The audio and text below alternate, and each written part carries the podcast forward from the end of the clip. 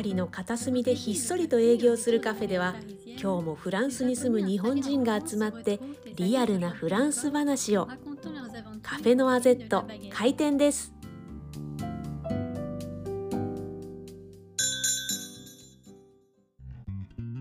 ボンシュー清水智明です。ボンジュール吉野愛子ですこの番組はリアルなパリを疑似体験していただくポッドキャストです。ご案内役はパリに暮らしてほぼ30年のファッションジャーナリスト清水智明さん。コーディネーターは私フランス情報フリーペーパーノアゼットプレスの編集長吉野愛子です。皆さんお元気ですか？ともくん元気？元気です、一応。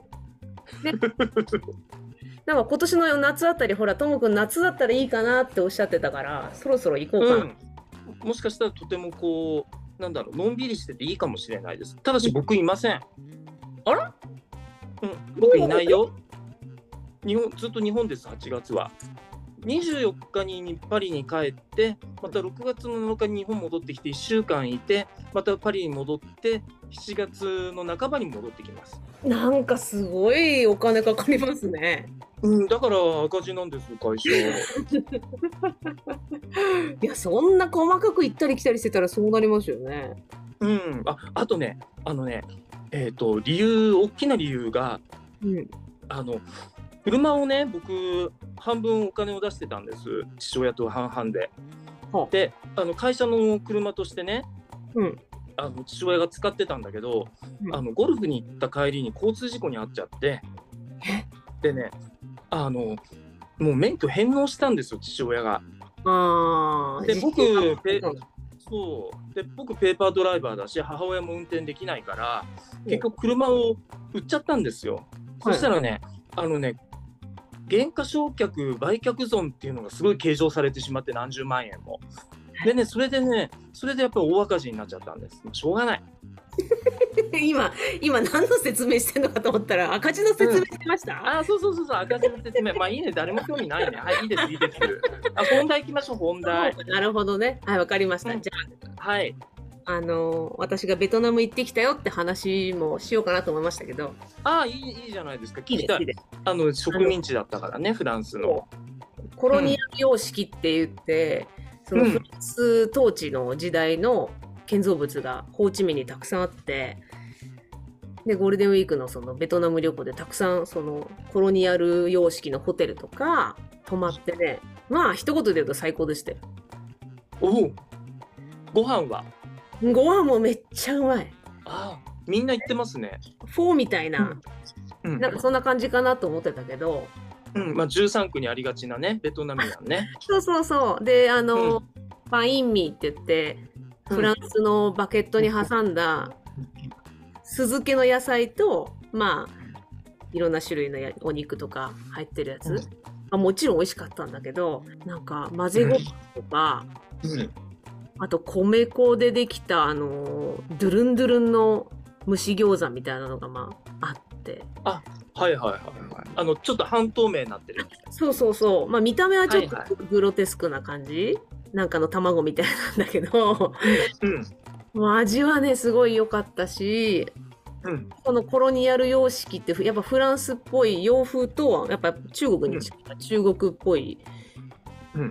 のいいとこ取りって感じで、ね、すごい綺麗だったし何より人がやる気が満ち満ちている。へえ。フランス人と大違い。そうそうそうそう。フランス人そうフランス人のそのやる気のない接客と真逆で、うんってすごい型にはまった接客するじゃないですか。うんなんかそうじゃなくてもう本当に注文のたびに困ってることないか何か欲しいものはないかってすごい聞いてくるし頼んでもいない写真を撮ってカードにして渡してきたりとか。うん。で最後にはちゃんと Google に僕たちの店の口コミを投稿してくれって言って QR コードを見せてくれでその QR コードを写すとそのコメントがすぐ投稿できるようになっててで投稿するのを見届けてバイバイみたいな。なんかしっかりしてる。しっかりしてる。これはもう本当に成長率が高い国だねっていう感じ？そうなんだ。でもね一つだけね困ったことがあってね、うんある。蚊が蚊に刺されたんですよ、まあ、しょうがない、それは。それでさ東南アジアの蚊ってちょっと緊張しませんか、ああ、悪いもの持ってそうな感じ。そうそうで直熱とかうん。うん。皮熱とかに気をつけてくださいってやっぱ書いてるわけですよはいはいはい。それで蚊に刺されてでうん子供の下の子5歳ですごいうん。刺されたところがバーン腫れてうん。だからあベトナム最高と言いつつうん。すぐにその日本語が通じる病院に行ける街じゃないっていうスリルああ、はいはい。っていうのはあったかなだから、パリとかすごい楽しいし、まあ、うんいざ何かがあった時に日本語が通じる病院とかあるじゃないですか。だから食べ物美味しいうん。ピンチの時の対応策があるっていうのが、やっぱパリはすごいなって思いました。無理やりパリに戻してみたよ。うんうん。うん。パリ、ご飯美味しいのかな？美味しいですよ。うん、でも、でも日本の方が全体的に美味しいような気がするんですけどね。うん、日本人でよかったなって、僕日本で生まれてないんだけど、日本人でよかったなと思います。そうだ、クウェート王国出身でしたね、そういえばね。じゃあ、そのクウェートの話はまた あ、ちょいちょい出てくるとして、じゃあ本編に行きましょう。本編何なんですか、今日。え、今日の本編を覚え、思い出してください。今日は、フランス人は服を10着しか持たないって本当ですか？フランス人って本当におしゃれなの？リアルな服事情でございます。あリアルな副事情、しょうがないね、それはね。しょうがないってなんだ。じゃあ行きますよ。では皆さん、はい、では、はい。ご一緒に、鬼番オニバ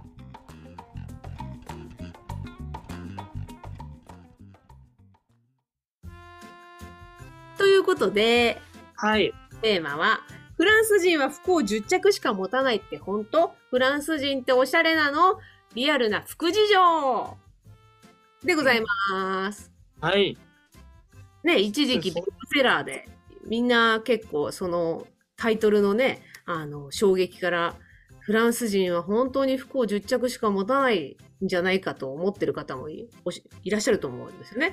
うん。私も確かにまあフランスに住んでた頃にフランス人ってそんなに服のバリエーションなさそうだなっていうなんとなくあの冒険しないというかまあスタンダードな服を着ている人がいっぱいだなって思った印象があるんですけど、まあ、うん。30年住まわれてしかもねあのファッションジャーナリストってことで、まあうん。多くに造形が深いともくんから見るとフランス人って本当におしゃれなんですか？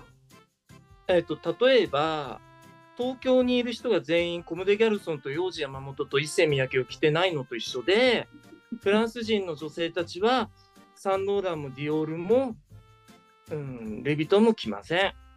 そういうことだと思います。わかりやすいですね確かに、うんだって、そんなもんでしょ確かに確かにう。うん。でもあのーパリジェンヌとか言うと一つのブランドとしてさうん。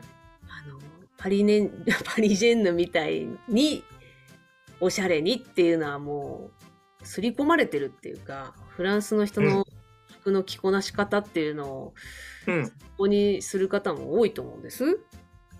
貧富の差って言ったらちょっと乱暴なんですけれどお金のある層とそうじゃない層がはっきり分かれているのでそこで着ているものもだんだん変わってくるしっていうかあの全然違うものを着るしあのなんでしょう例えばね16区の方の本当にお金のある人ばっかり住んでるとこに行くとまあめちゃくちゃ派手な人はいませんけれど上質なあのそんなに目立たない品のいい服装の方は結構いらっしゃったりもします。あとあのやっぱりものすごく富裕層の多い7区とかを歩いてるとそういうマダムは見かけたりしますけれどうんだからいわゆるパリコレに出てくるようなね奇抜な服を着てる人ってほとんどいないですね。であの TPO を考えるからあのそういう人たちはそういう服を着て街に出ないです。うんだパーティーの場のにそういう服を着てくんだけれど行き帰りは、まあ、運転手付きの車に乗っていくかタクシーかで来る。決して外は歩かない。じゃあ街にいないんだ。街に歩いてないですねパリコレ。で出てパリコレのコレクションの服を着てるような人はいないですね基本的に。今ほら、ネットフリックスでエミリー・イン・パリって、ちょっとご覧になってます、ないですないんかいないです。名前だけは知ってますよもちあ、ろん。うん。あれ、あのースアメリカ人のシカゴかな？シカゴからやってきたエミリーちゃんが、うん。あフランスに行って、あの、広告会社かな？代理店？うん。広告代理店に入って、うん。すぐパリの派手な生活を味わうっていう、まあ、うん。やつなんだけど、ね、ニュはいースになってて、本当にエミリーみたいな暮らしをしたら一体いくらかかるのかみたいな。うん。で、広告業界の年収からすると、うん。毎年何百万借金しないとあの暮らしはできないなんて、うん。記事が出たりとか、あの僕のね友人のカメラマンの男子がいて日本人なんだけれどあの夜のクラブにすごい出入りをしててでそういったところでスナップをいっぱい撮ってるんです。で彼なんかとね一緒にねあのクラブに行ったりするともうすっごいすごい数の女子たちに挨拶をしてるわけ。しかもねさっきの子はどういうところのお嬢さんでとかそういう話をしててそれがなかなか立派な人たちばっかりなんです。だから集まる集まってるとこには集まっていてお金のある人たちはいますねきっと。うーん。でもそんなのは一握りだし私、パリにいた時に、まあパリジェンヌみたいになりたいと思ったわけですよ。それで、あはあ 西東京市出身なのにね、パリジェンヌみたいになりたいと思って、メイクアップアーティストさんが教えるメイク教室みたいのに行ったの。はあはあ誰がやってたんです？日本人の方だったんだけど、どんなメイクしたいんですかって言われたから、いやもうパリで流行ってる、パリジェンヌっぽいメイクお願いしますって言ったら、うーん、うん。パリジェンヌってメイクしないんですよね。しないね。やっぱしないんだ。基本的にファンデーションとか塗らないし。あ、そう。うんあんまり。なんで知ってんですか？だってそう言ってるもんみんな。へえ。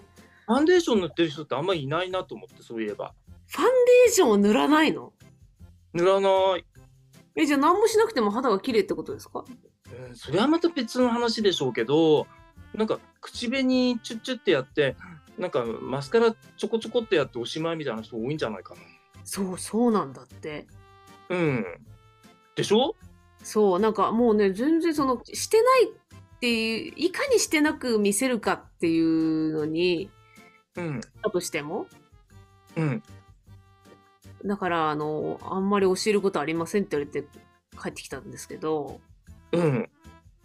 うちのノアゼットプレスのあの、リラちゃんっていうフランス人の女の子の記事でも昔あったんですけど、はいはい。やっぱパリのメイクはその、いかにナチュラルにしてないようにするかっていうはいはい。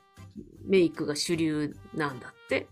うん。だからもうパリジェンヌに憧れるってもうどうしたらいいのいやいやだからそれはそれはちょっと残念ながら日本のメディアが作り上げたものだからそこに憧れても憧れてパリに行っちゃっても多分拍子抜けするだけ。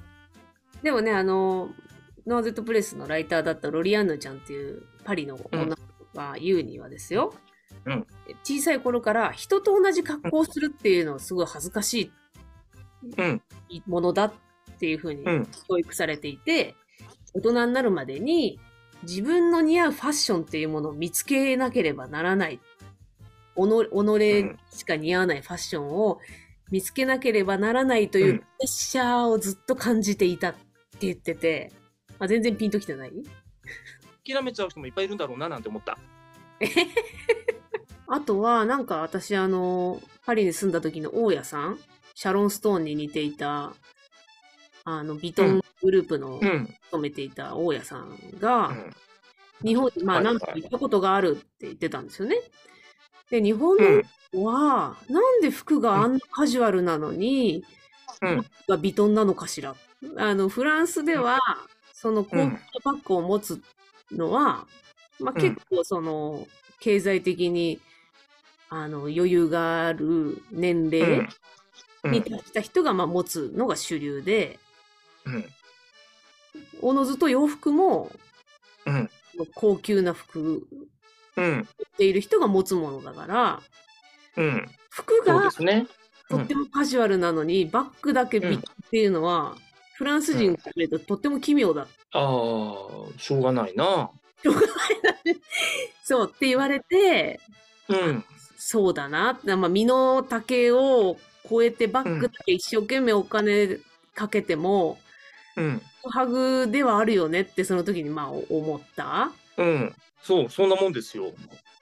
だって、ほら、バブルの頃なんかは、みんな、あの、OL たちは100円カレーを昼に食べて、一生懸命お金貯めて、ビトン買うって。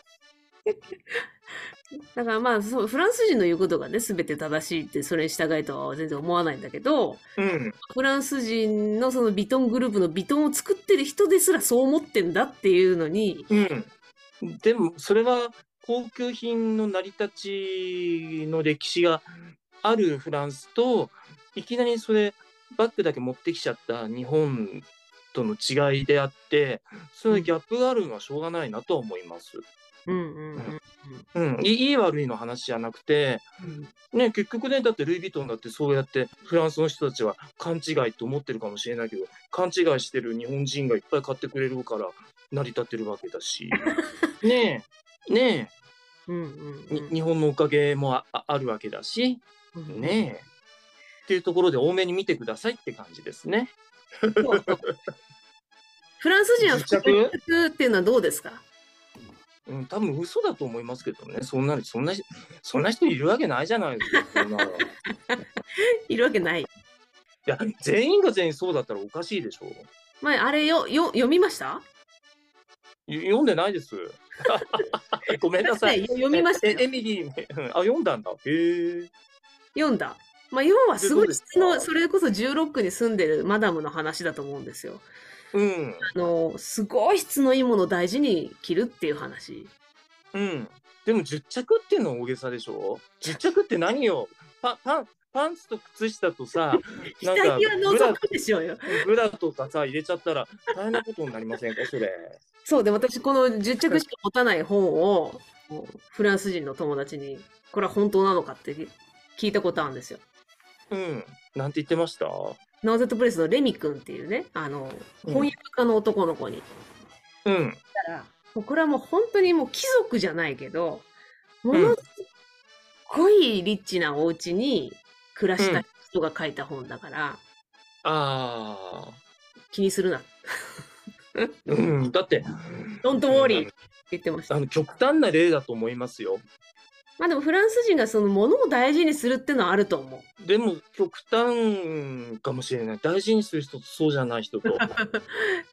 古着屋さんもパリすごい多いと思いますし、多いです。うん。なんか古着を着ることがそんななんかあの珍しくないっていうか、全然全然。うん、あの、前も話したかもしれないんですけど、オペラず、オペラ通りにうん古着屋さんができたんですよ。え？ちょっとショッキングじゃありません？オペラ通りって言ったらね、なんかもう観光地だから、もっとギラギラブランドがあるね。そこにね、ゲリソルっていうね、老舗のね、古着屋ができたんです。うーん。あとあの、うちの近くのあの、サンジェルマン大通りにも、うん、まあ、もうできて10年ぐらい経つけど、キロショップっていうのがうん古着屋さんずっと続いてます。行ったことある。1しょ？キロいくらのとこでしょ？そうそうそうそうそう。すごい可愛いですよね、古着がね。それはね、やっぱり湿気が少ないとか、うん。あと、天才、天才が少ないとか、そういった、あの、なんだ、条件が整っているから、古いものが残りやすい、古いものを残しやすいっていう、残していける環境が揃っていると思います。うんヨーロッパの方が。カビとかね。だから日本はちょっと条件的に不利かもしれないですね、そういった意味では。なるほどね。うん、じゃあまあ、フランス人が特におしゃれだっていうわけではないかもそれはないですね。日本人と同じ。あと、すごく太ってる人が、パリの人はあんまり多くないかなって気はしますね。それはね、あります。うんうんだから長く着れるっていうか、体型が変わんなくて、うん。同じ服が着れる。うん。それもあの条件としてあるかもしれないですね。体型を気にしてる人たちは都会に多いですね。うんうんうん一歩、郊外とかに行くと、もう全然体型が違います。皆さん。うんうんうん。あと、例えば、農業見本市行ったことあります？あります。サロンドアグリカルチャー。アイグリッチュー。うん。うん、あれ、あそこにいる人たちって割と田舎から来る人が多いんだけれど、もうね、全然パリジャンとは違う。横に2倍、3倍大きい感じの人が多いです。あそうなんだ。うん。私、パリでランチとかカフェとかで取ると、まあ、うんフランス人のその、現地の人はやったらサラダ食べてんなって思いましたよ。うん。あと、夕食も割と質素だったりする。ただし、メリハリを効かせてレストランに行くときはちゃんと食べてますね。家では食べない？あんま食べない。家ではなんか質素。フランス人の家に行って冷蔵庫を見ると、すごい、全然つ、あの、中が詰まってないです。え日本当？本当に。ぎゅうぎゅうですけど、うち。だから、フランス人はだから全然ぎゅうぎゅうじゃないかもしれない。うーん。パンとチーズとササラダでおしまいとか、そういう人が結構いると思います。うんうんじゃあまあパはいリジェンヌが、まあ、素敵っていうイメージがあるのは、まあ、体型のせいもあるかもしれない。体型のせいもあるし、まあ、日本のメディアがそうやって取り上げちゃってて、うん偏った情報が流れてるだけかもしれないです。うんうんうんまあ、ということで、はい。今日はパリジェンヌとは本当におしゃれなのかの話をしました。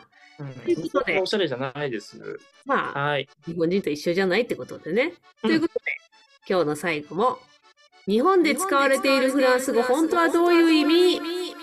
で締めたいと思います。日はい本に溢れているフランス語結構ありますが、実は意味をわからないまま使っていたりもします。ある意味すぐに覚えられるフランス語ということで、一個ずつ紹介していこうと思います。今日のフランス語は、マリアージュ。マリアージュって、大体なんだっけ？ワインとチーズのマリアージュだっけ？あそうです、そうです、そうです、そうです。もうね、使い古されすぎていて、ね、ちょっといちいちね、なんか、絶対、絶対意味分かってないだろうっていう いう人もね、なんか使っちゃってて、ちょっとイライラするんですよ。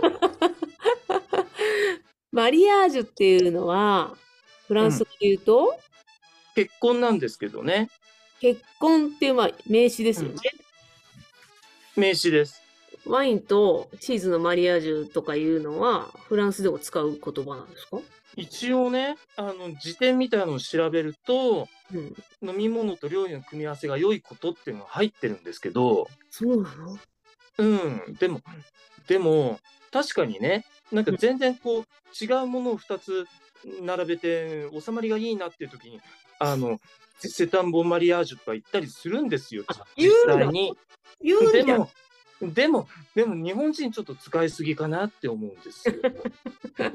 きっとあのソムリエかなんかが言い始めたんでしょ、きっと日本の。うん誰とは言いませんけど。思い浮かんでるな、その言い方。ああと、マリアージュフレールうんマリアージュフレールはまあね、食材屋さんっていうか、紅茶屋さんなんですけどね。マリアージュ兄弟。はあじゃあこれは結婚とは関係ないんだ。多分マリアージュさんっていう名名字なんじゃないですか。ちょっと知らない。ちょっと待って。ちょっと待って、今脱線するけど調べてみよう。やっぱりマリアージュ家のニコラス・マリアージュと貿易会社に従事し、でマダガスカルに派遣されたピエールマ・マリアージュの兄弟が築き上げたおんですって。結婚じゃないな。お土産としてね、結構買いましたよ、私。そうそうそうそう。あのね、マルコ・ポーロね。そうそう、マルコ・ポーロ、みんなマルコ・ポーロ、マルコ・ポーロ言ってましたね。うん。あの、僕の友達曰くあんな香水をぶっかけたようなね、紅茶は飲むべきではないっつって怒ってましたけどね。まあでも知りません。それはちょっと僕の友達の個人的な意見です、それは。大好きです。あの、いろいろ調合されてて、あの、す素晴らしいですけどね、ものすごい数あって、あの、いちいちね、あの、お兄さんがね、手際よくね、量り売りしてくれたりとかして、そういうの見てると本当ね、なかなかだなと思います。フォローするようだけど。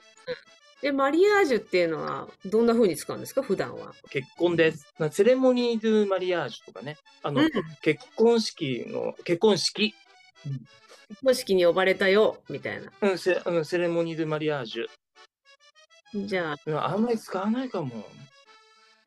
じゃあワイン業界の言葉なのかもしれないですね。うん。で、一般的になんかそのご飯とワインの相性がいいっていうのを、うんなんか、なんか、マリアージュに絡めて言うとなんかその知ったかぶってみ、すごい、なんか、うぬぼれててやーねみたいな感じになるかもしれないですね。じゃあ、フランスで突然マリアージュの話をすると、まあみんな、はてってななるかもしれない。はてとはならないでしょうけれど、なんか知ったかぶっててやーねみたいな感じにはなるかもしれないですね。なんか突然、こう、詩的な表現しだすな、みたいな感じ？フうん、詩的なのかな。ランス人からすると違和感があるんですね。いや別にフランス人からすると違和感があるかどうかは知らないけど、これは個人的な意見として、あの、ちょっと使いすぎてるかなって思ってるだけです。わかりました。たともくんの心のはい。ね。心の叫びでした。あはい。使うんじゃないぞと。え使うんじゃないぞとは言いませんけど、なんか、なんかみんななんかマリアージュ、マリアージュってみんな使うから、ちょっと違和感を感じてるだけ、違和感があるだけです。違和感ね。違和感をはい訴えているともくんでした。はい。はい。ということで、本日のはいノアゼットは閉店ということで、また次回お会いしましょう。さよなら。オーバー。さよなら。